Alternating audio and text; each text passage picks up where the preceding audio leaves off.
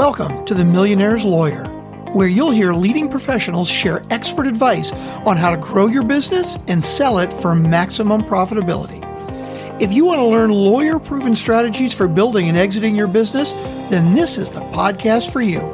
Your host, JP McAvoy, is a business lawyer, college professor, and best selling author who has been assisting clients start, grow, and sell their businesses for millions of dollars for over 15 years. Will yours be the next? Now, here's your host, JP McAvoy. Hi, and thanks for joining us. On today's show, we go to California and speak with Zach Winner. He's a licensed attorney and has been investing in the real estate industry for over 20 years. He invested in real estate. You'll hear how he does that. Bitcoin matters related there too. Here's my conversation with Zach Winner. Zach, thanks for joining us here today. I guess from sunny Los Angeles. How are things looking down there these days? Great. It is a nice sunny day, JP. Thanks for having me. I'm really glad to be here. That's great. Now, are you from the area originally, or was it the, I guess, your business endeavors that took you there? Yeah, born and raised in Los Angeles. Middle of junior high school, we moved down to Irvine, and then I went to USC, University of Southern California. So back up in LA for that. And then, as you know, I, I'm a recovering attorney. So worked for a Japanese trading company out of out of college. Decided I wasn't really into that, and decided to go to law school. So went to law school at uh, McGeorge University, which is the law school, or McGeorge Law School, which is the law school for University of the Pacific up in Sacramento. So did spend a few years up in Sacramento, but then after that moved back down to LA. And I love having these chats with, as you say, recovering attorneys, right? Yeah. Is oftentimes an evolution. And as we, you know, spoke offline, and that was it was just that for you, right? Zach, yeah. let's go back to the, those, you know, wide-eyed days as a young attorney, though. You obviously, yeah. you know, going through law school, what did you think you'd be doing? Can you reflect back to that time and think, you know, what you would end up doing? As you know, we'll get to yeah. what you've ended up being or doing, but yeah, what did you think you would do? What type of law did you expect to be or envision to be practicing? Yeah. So when I decided to go to law school, this was back in I graduated college in 87, went to law school and graduated from law school in 91. So when I decided to go to law school, there was a show called LA Law that was very popular, right? And young, good looking attorneys, always in courtroom, in court, battling it out in trial. And so I thought, well, if, if I'm a transactional attorney, I'm going to do transactional law. If, if I'm a, a, litigation attorney, I'm going to be in court all the time and, you know, presenting my case in front of jurors. And it ended up not being that, right? So I ended up working for a mid-sized firm in downtown LA and we did some entertainment law, some class action litigation.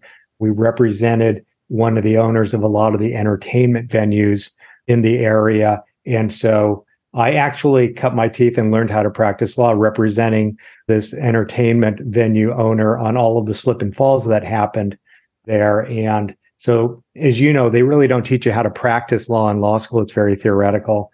So that's kind of how I, I initially started out learning how to practice law was yeah, defending yeah. all of these slip say, and falls. Yeah, he talked of the, you know, the television shows, you know, and you know, as they shift through time as well. I mean, recently hearing so many people saying that they're watching something like Suits and you know, yeah. imagining that uh, you know that's what it would be like. Uh, life in law would be like. Clearly, that's not it, right? Uh, it's just so right. interesting how how different it is from what I guess the how Hollywood portrays it yes. to what the reality is, to what you learn in law school, and to what the reality of it is. Yeah, as that sort of evolves through, you saw certainly saw that uh, firsthand, and then you know, as you say, start cutting your teeth on very specific very specific issues. And that obviously led, or I, I guess I should ask that, did that lead to real estate or what was the, what was the next step in the progression for you?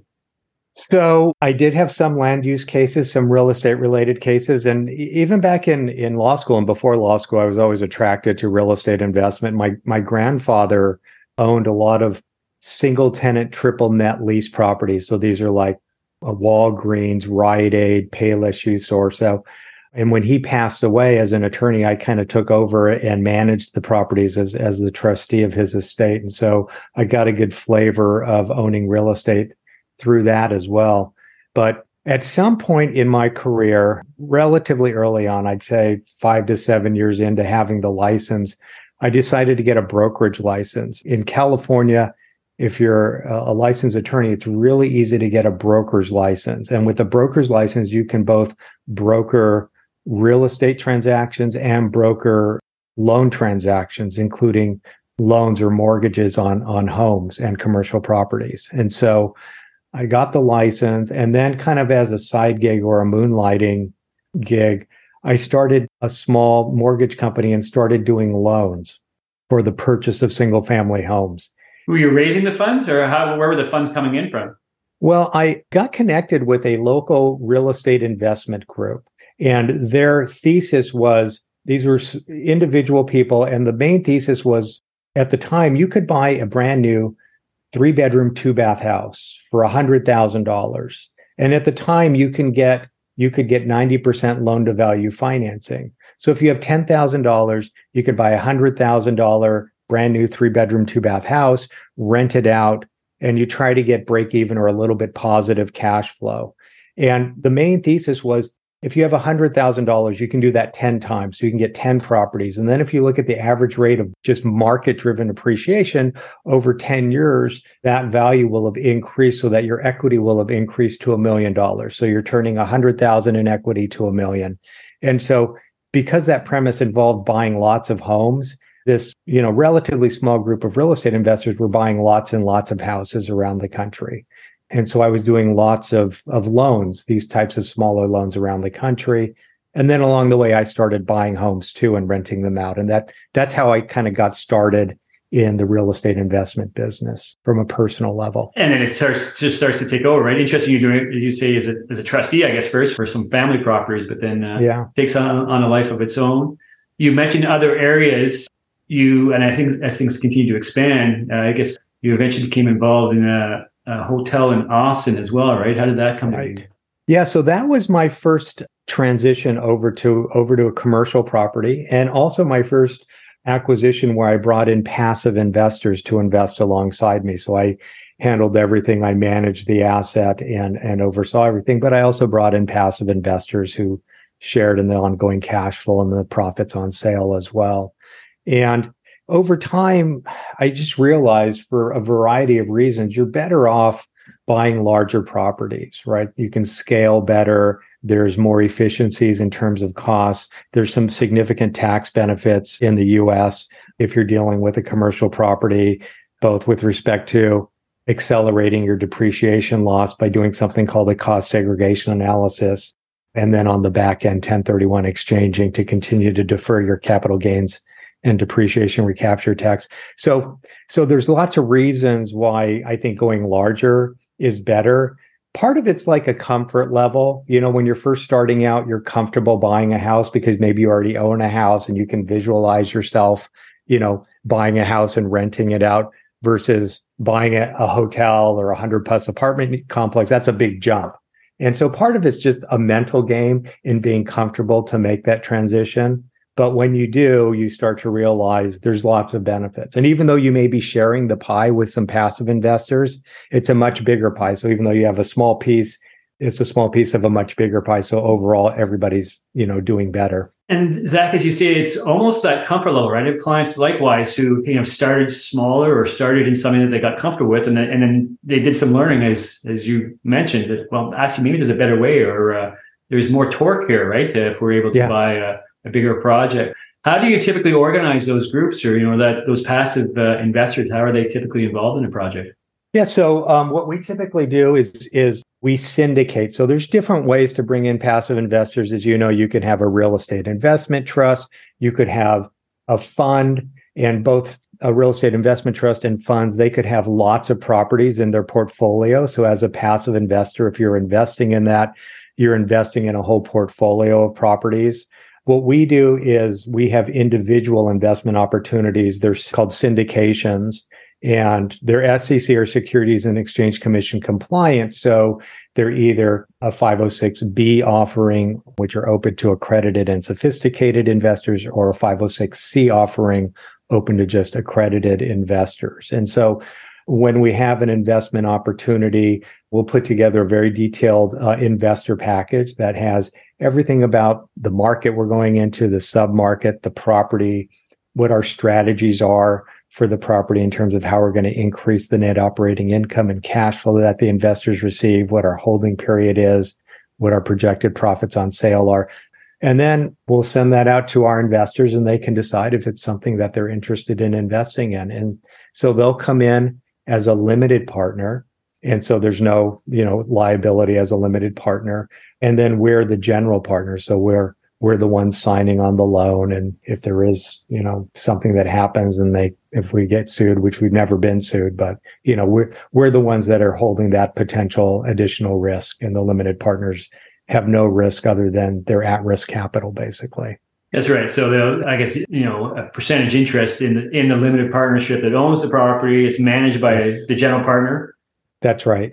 Who I assume has a nominal interest, and uh, the well, how, how are the gains distributed? Uh, I guess is yeah. it something that occurs on a regular basis, or is it at the exit, or what does that look like? So, for example, on our on our current property, we're buying a 124 unit apartment complex in North Carolina, and with the way we're structuring called the waterfall, which is the distribution order of preference, the investors receive a full return of their capital before there's a profit split. And we pay out uh, for our, our main group of investors quarterly, and it's based off of the cash flow. And they have an 8% preferred rate of return. So that's cumulative. So, for example, in one quarter, if or in one year if we're only hitting 6% for example they have 2% carry forward and then they'll get 8% plus the 2% that carries forward in the following year if that makes sense yeah typically hit or what, is it typically uh, we're able to pay out as planned or what does it what does it typically look like well, we typically will end up exceeding. We're very conservative in our underwriting. So historically, we've exceeded our projected returns end of day once you factor in cash flow during the holding period and profit on sale what our approach towards investing is we're looking for opportunities that are called value add investment opportunities. So basically, at a high level, we're looking for apartment complexes that are good complexes in good neighborhoods, but where the rents are below market mm-hmm. and where perhaps the unit apartment units and common areas haven't been upgraded in a while. So we'll acquire the property there may be some efficiencies with respect to management. So when we put in our management, you know, there may be some cost savings there. But then we're coming in, we're upgrading the common areas. We may be adding some common area amenities like a dog park or barbecue area. And then we're upgrading the units. And then when we do that, we're able to re-rent them at a higher rental rate. So because of that, it takes us like two years to cycle through all of the apartment units and upgrade all of them and increase the rents. And so in year one, the cash flow is going to be, you know, lower than the overall average annual cash flow. So if the average annual cash flow is say 9%, in year one, it could be say 7%. And then in year two, it could be 8%. And then after that, you know, we've turned all of the units and upgraded the rent. So then it's above nine. And so, how long is it? Like, uh, I can appreciate this a process, as you say, time. What would a typical investment hold look like? Typically, we're holding for three to five years. So hmm. typically, it takes us a couple years to turn the units, and then we'll season it for a year. And then we'll go to, to look at the market and see can we meet or exceed our projected investor returns? If we can, if it looks like it's a good time to take the property to market, we'll we'll market it and sell it. If not, we'll hold it for, you know, and, and look to sell in year four or year five. We're typically getting, you know, long-term fixed agency debt so if something happens to go wrong, if we happen to be going into a recession, well, you know, we can hold it longer and we've got this fixed interest rate debt that's non-recourse agency debt that can carry us through. If an investor wants their money back, Zach, is there a lockup or what does that look like? So, you know, we're not publicly traded. So that's, you know, one of, I guess, the potential negatives when you compare our investment to a publicly traded real mm-hmm. estate investment trust where you can instantly go online and just sell your shares. With us, it's a private investment. So we do tell our investors if you invest with us, you should expect to invest with us until we sell it. You'll get cash flow while we hold it, but honestly, you're going to get a huge bump when we sell it because that's when the bulk of the profits are going to be realized. We're creating all of this equity by increasing the net operating income and we don't harvest all that equity until we sell the property, right? We're not doing cash out refis. And so you'll want to stay until the end. If something happens and they do have to sell, you know, all of our offerings are SEC compliant and they have full disclosures about the process that we go through to to replace their shares. But typically it's incumbent upon the investor to find a replacement investor and then we typically need to take it to our other passive investors and see if they want to acquire the shares as a first right of refusal And then we'll just need to, uh, to vet those replacement investors as accredited or sophisticated investor. Right. As you say, it's not a publicly traded security. There's a, a process this, and this is all disclosed through the limited partnership agreement, the disclosure documents, right? They're made fully aware prior to making that investment. And they're likely, as established, sophisticated investors who've probably been through something like this before. Yeah, that's right. So you know, we'll typically we engage a transactional attorney to help us with the transaction negotiations, and then we're also engaging a an SEC attorney that drafts all of the private placement memorandum, offering memorandum documents that the investors receive. Is that state specific? You mentioned North Carolina. Now you've done them, I guess, throughout. Uh, yeah. How do you? Uh, and, and I guess it's also, or is it dependent on where the investors themselves are from? So the offering memorandum is not state specific, but there are specific like blue sky law disclosures. So depending on, you know, where the investors will come f- are coming from will include different blue sky law disclosures in the offering memorandum. And then we may have to have separate, you know, blue sky law filings in those states uh, mm-hmm. once we close on the purchase. Mm-hmm. And what does a typical investment look like? So typically, we're looking for at least an 8% average cash on cash return while we hold the property. And at least a, if you factor in the profit on sale, at least a 15% average annual return. That includes the cash flow while we hold it and the profit on sale. We're typically doing that cost segregation analysis study once we take over ownership. And that gives us the ability to accelerate the depreciation tax write off. We pass all of that on pro rata to the investors. So it's very common for them to get quarterly cash payments. But then when they get their K1, it'll have a nice paper tax write off that'll offset their income on this property and then other passive income that they may have. Or if they happen to be in the real estate industry, they can apply it to their their active. Debt. Right. Yeah, they can make yeah, they can make use of it. And Zach, the typical size of investment, I guess, is the way I should ask that, or what the, a typical investor typically places with you. Yeah. So I'd say the average size is around 300,000. We set the minimum investment very low. It's typically just $50,000. So it's very accessible. So it's quite common where we'll have a, a large percentage of our investors investing 50,000 and then when they invest with us again they tend to increase it. And, you know, we've had uh, our investors as high as $3 million on our last deal. We had a fund invest 3 million. So. Do you have, how many projects do you usually have on the go? Is it just one at a time and you fill it and then move on to the next? Yeah, that's right. So, you know, we have like a three to five year hold. So right now we have four properties and we're looking at acquiring this one that I mentioned in North Carolina that we're, we're just in the process of acquiring. And then next year we'll look to acquire two to three more. And then we may look to exit just depending on timing, et cetera one or two. How does the current state of the market bear on things? I mean, we're seeing, I mean, increasing interest rates, and yeah. you're seeing, you know, fixed rates of return being the highest they've been in a long time. That's obviously impacting yeah. everything, and I'm sure you you are feeling the impact of that as well, right? Yeah, it has. And what's interesting is the velocity at which interest rates have increased. Right, mm-hmm. they, they've gone up higher, faster than I don't know the last 40 years. Right, and so in Q1 of 2023 for these larger multifamily properties, apartment complexes, there were less transactions than going back all the way back to the Great Recession, 2008, 2009. Just nothing was on the market. And so it was, it was very quiet for us. We just were not seeing that many properties to underwrite and potentially put in offers to acquire. That shifted now. We're seeing a lot more. I think the mindset between sellers and buyers, there's more of a meeting of the minds. There's not as much of a discrepancy between seller expectation and buyer expectations. That's a nice way to say it because things were really getting out of uh, out of line there, weren't they? I, have watched yeah. many fronts, not just real estate. Uh, valuations were really getting out of line.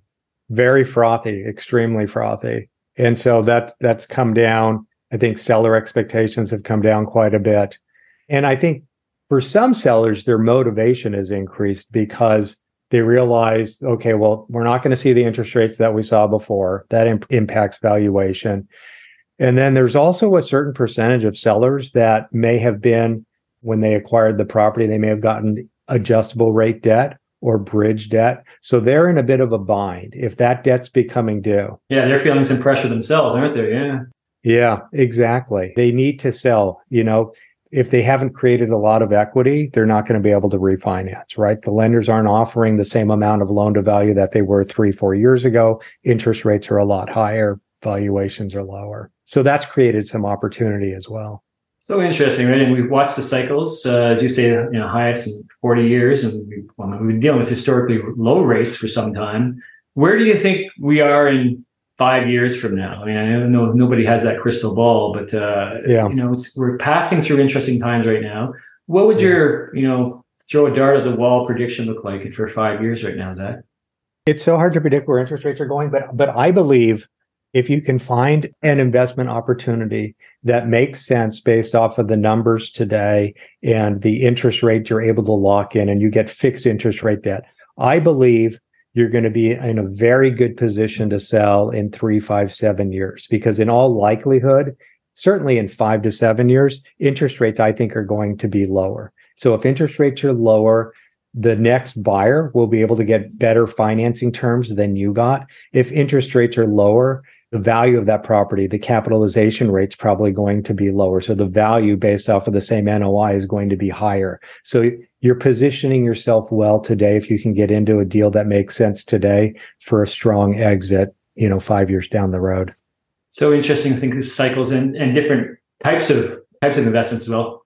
Clearly, we talk about that evolution as you've moved, uh, you know, sort of through through the law to real estate. Your day job, if we can park that for a second, Zach, and move sure. to sort of, sort of other things. Again, again, everything we say here is not legal advice, is not investment advice. But are there other areas that you find interesting? And as we talk about that, you know, a couple years away from now, like what, what's going to be the impact on the markets? And you look at uh, the public markets and you look at uh, any particular equities, an additional investment or an alternative investment to the real estate? Mm. You know, I I don't play in other other markets. I mean, I certainly have some diversity. I have you know a slightly diverse portfolio. I am heavily invested in real estate but Obviously. i do have you know vanguard funds uh, gold uh, i i'm a bitcoiner. I believe in bitcoin. Oh good. I, I was going to ask that since i would lead to this because i go through the series and people always want to hear where people are on the on the crypto or bitcoin end of things as well. Yeah. so uh, yeah let's well let's delve right into that then. As uh, sure. as you mentioned because uh fascinating we talk about range of assets right to see this new yeah. i think we can say it's a new class now emerge uh, so yeah what's the thesis for you you know, I'm I'm a believer in Bitcoin, not in other cryptocurrencies, but in in Bitcoin. I think it's proven, and I think, you know, we're recording this on on October 24th. If if you happen to see the market yesterday, you saw Bitcoin was up. I don't know, 14 percent in a day, and that's basically based off of the news that BlackRock's going to be issued a uh, a spot ETF, and, and they've registered for the for the stock symbol for that. And, yeah, at least BlackRock, right? We're talking. I mean, there's eight to ten applications, so we hear that it's coming, right? We're being told now, or led to believe it's coming. Yep. Yeah. So I think the other thing you have we have going for us is every four years there's what's called the halving. So the the amount of Bitcoin that's that's created through the mining process, which is verifying all of the transactions uh, that get put on the blockchain ledger is going to be cut in half in April of next year. Historically, in the past three halvings that we've had, within a couple of months after each halving, we enter a new bull market. And so it's basic supply and demand, right? You're cutting the supply in half. If demand is constant or rising, that that should increase the variable, which is price. So historically, that's caused a huge run up.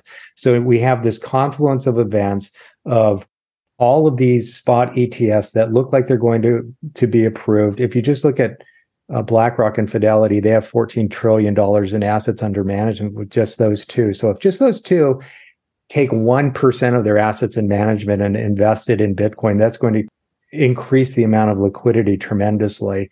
And so just those two events, you know, could, I think, really cause another another bull market run.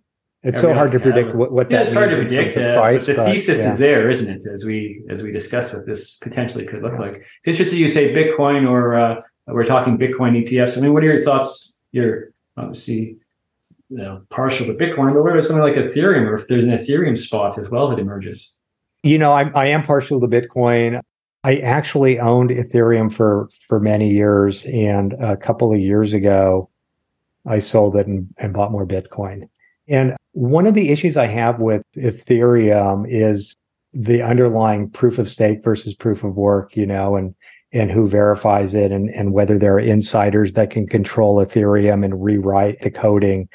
And that could potentially be a fundamental flaw. It may it may prevent it from ever being viewed as as a commodity versus, you know, Bitcoin is the only cryptocurrency where Gensler has come out and said, yeah, we think this is a commodity, digital gold versus these others are more akin to a security. But it's doing well. I mean, I look at from a price standpoint, Ethereum seems to be doing well. One thing I noticed from a volume or asset, you know, the amount of ownership, you are seeing a separation starting to occur now, right?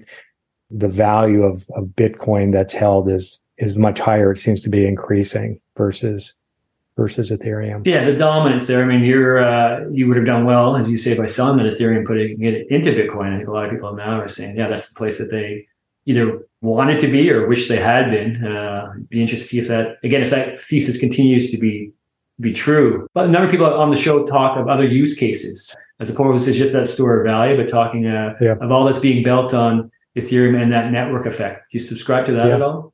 Well, I think there's some validity to that. I'm also looking for with Bitcoin at the Lightning Network, right? And it being used as a means of transacting. Uh, you know, that's one of the criticisms of Bitcoin is it's so it's so expensive to to transact. So they have this layer two Lightning Network, which really lowers the cost and makes it instant, instantaneous. If you're not using the Lightning Network, it can take quite a while for your transaction to be registered. You know, 15, 20 minutes but but with the lightning network it's instantaneous and it, and the cost is is de minimis. So you know i'm hopeful that that will help the increased use of bitcoin as a means of transacting. It's i think right now the majority of people are using it as a you know a store of value as digital gold. So it'll be interesting to see how how much it continues to be adopted yeah for, for what it looks like right? Because we're yeah. still we, we're still very early in this. Yes. We have to be right? We don't even know this would be interesting to revisit this conversation as well. You know, yeah. that five year time frame, right? How have things changed between now and then? It would be nice to have the crystal ball that way as well, right? Yeah. Clearly, yeah. things are changing. I think that uh, we talk about you know the U.S. dollar as that reserve currency, and are we going to be seeing a change in the way that uh, mm. currencies are settled as well? What are your thoughts on that? I have some concern, but it's still such a dominant currency, right? The dollar is just so dominant. What's the alternative? You know, I see I see these the BRICS nations discussing trying to go off the dollar. I just don't know how realistic that really is and what kind of an impact that would really have. How realistic are digital currencies? I think they're a risk. I mean, I don't I don't like digital currencies because of the um, invasion of privacy issues that are inherent in them you know, they're very different than Bitcoin. They're not Bitcoin, right? On a number mm-hmm. of fronts. Yeah, absolutely. And uh, you know, another buzzword or the things that people are, are all asking for opinions on these days are artificial intelligence. Have you looked at any of this? Yeah. What are your thoughts on what things are going to look like from that perspective in a couple of years' time?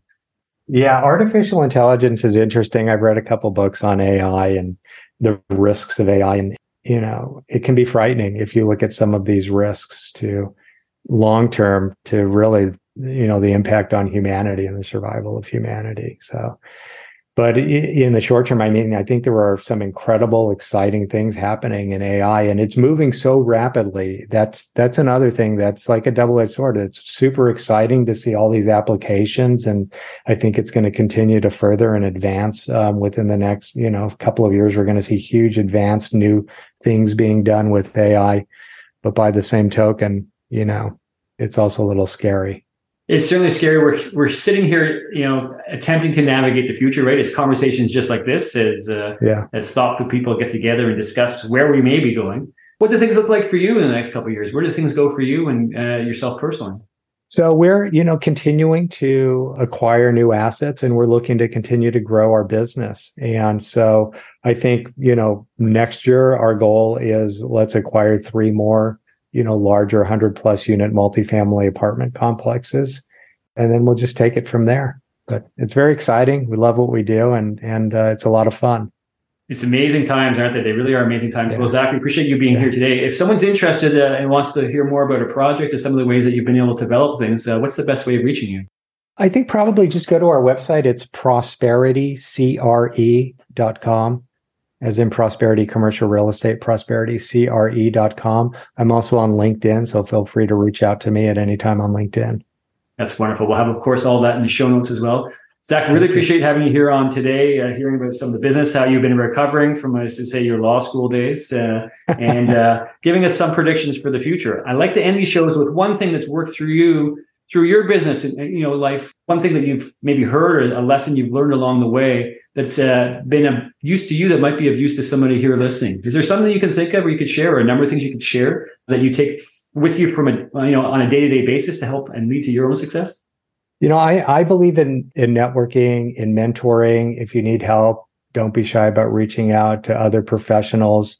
I think networking and meeting with people you aspire to be like i think that's a good idea. I think it's at least in real estate, it's more of a team sport, and you're better off treating it as a team sport than thinking you can do it all on your own. And so that a lot of times is also a mental game, right? Uh, thinking, well, I can do this all and I'm going to do it all by myself. But, you know, it's this whole concept of having the whole the whole pie, but it's a much smaller pie versus sharing the pie. And maybe you can do it all on your own, but maybe you're not the best at doing all of those various components. And so you can bring in experts from other fields to help you along the way. Absolutely. It's, I mean, it's great advice here, right? And again, I'll share and prosper by virtue of that sharing. Zach, thanks so much for being on here today. I appreciate you being Thank on the Millionaires Lawyer. Look forward to revisiting this conversation at some point in the future. Thanks very much. Thanks for listening to The Millionaire's Lawyer. Please subscribe and rate on iTunes or wherever you get your podcast. To get your business millionaire assessed and to access the wide variety of resources that we offer in addition to this podcast, go to jpmcavoy.com. That's jpmcavoy.com.